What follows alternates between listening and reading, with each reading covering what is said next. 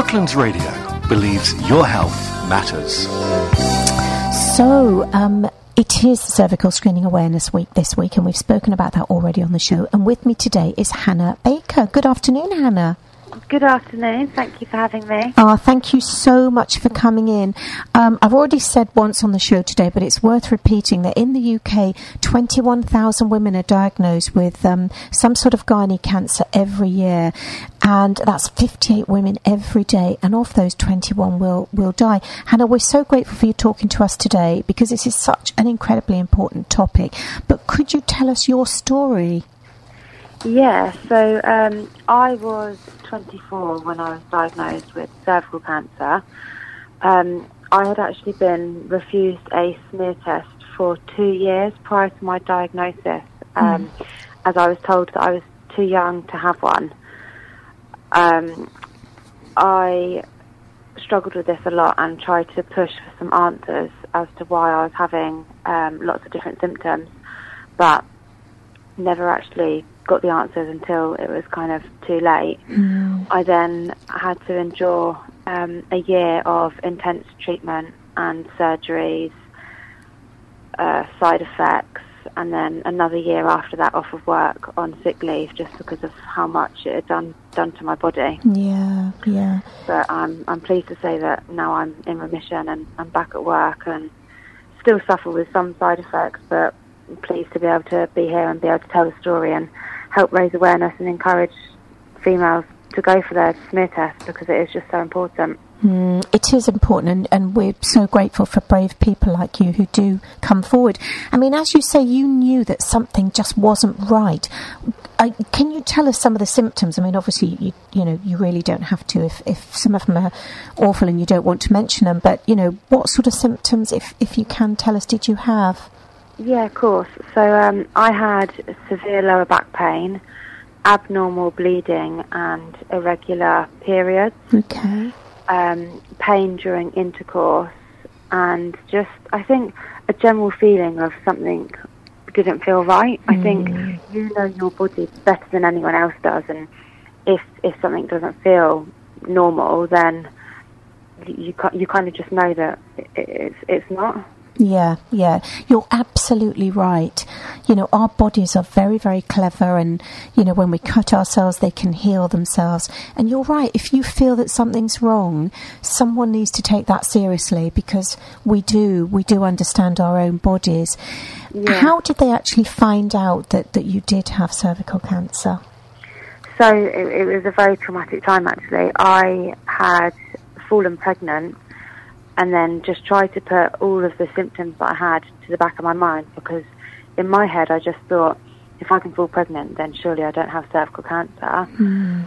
Unfortunately, um, the heart stopped beating at 11 weeks pregnant, so I had to go in and have surgery to have the baby removed. And it was when I woke up from surgery they told me that my cervix was abnormal and they found a tumour on it.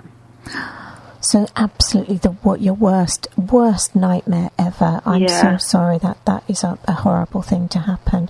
So because you were too young, you weren't eligible for screening, no. um, and yet. 220,000 British women are diagnosed with some sort of cervical abnormality every year. Do you personally think that, that screening should be available from a younger age? I, see, I've I've thought a lot about this after my diagnosis, and I've looked a lot into it. I do understand why it is 25 is, is, is the age for having it done because your cells in your cervix are always changing, mm. and especially before you reach 25, um, they can end up having, if they tested girls that are under 25, they could end up with false positives. Right.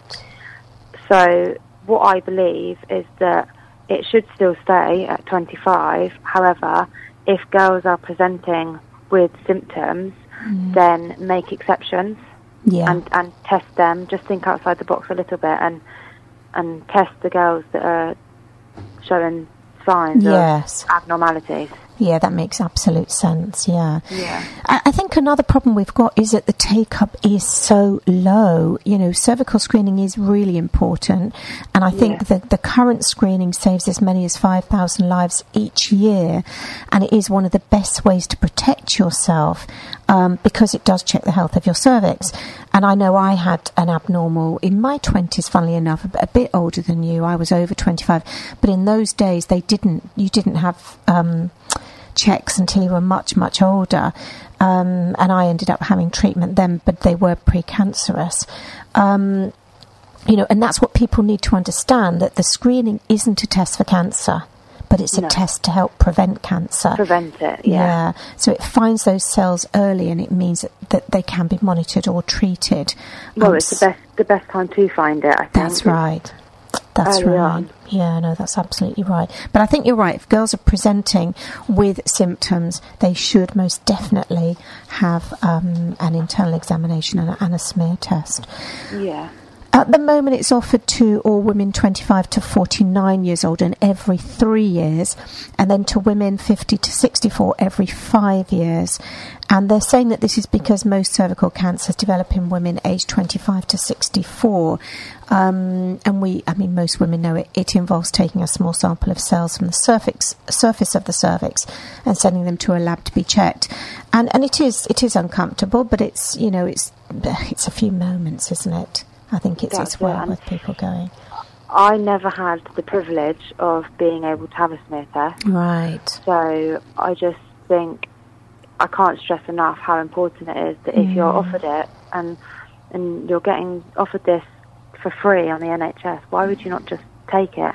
Yeah. It's a couple of minutes of uncomfortableness, and like I see so many posters say, like that uh, smear test lasts five minutes, but the side effects of cervical cancer lasts for a lifetime, That's right. That's and that is right. something that I'll have to live with for the rest of my life. So Yeah. I, I can't stress enough how how important it is, and just if you're due on them, please just book it and go for it. Yeah, no, you're right. Maybe you, if you tell us a little bit about the treatment that you received, other women out there can see that actually an appointment and a few moments uncomfortable, um, it, with a with a uh, and it's usually a nurse that does it. It's usually a female is preferable to, to having to suffer the way that you suffered, Hannah. Yeah, I mean, I had 28 operations. Um, I had six weeks of intense radiotherapy every day, six rounds of chemotherapy, and six rounds of brachytherapy, which is internal um, radiation. I then suffered with a severe reaction to the radiotherapy, which um, meant I had to stay in hospital for five weeks in intensive care um, and then ended up with a stoma. So not only did it just affect my cervix, my bowels and my bladder are now damaged for the rest of my life. Oh, bless you, Hannah.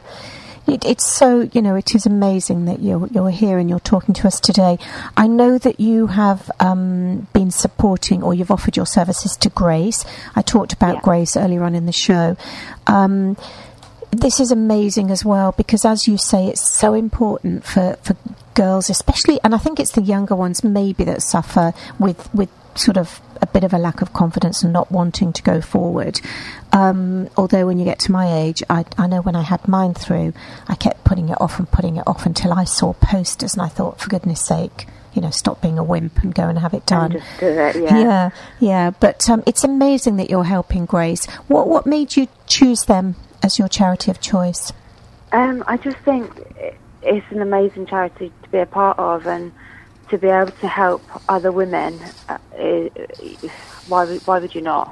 I just yeah they they gave me lots of support and advice when I was going through treatment myself. So it just seems nice to be able to give something back and just help others. No, that's that's fantastic, and I think you know there's going to be lots of people who listen to this. Um, it'll come out as a podcast as well, and, and you will really, really help them so that they don't have to endure the suffering that you did. Um, Hannah, thank you so much for talking to us today. It's really brave You're of you, and we're very, very grateful that you, you've spoken to us. Thank you very much for having me. Thank you, Hannah. Thank you. Bye. Bye bye. That was Hannah Baker talking to us today, and it is, of course, Cervical Screening Awareness Week.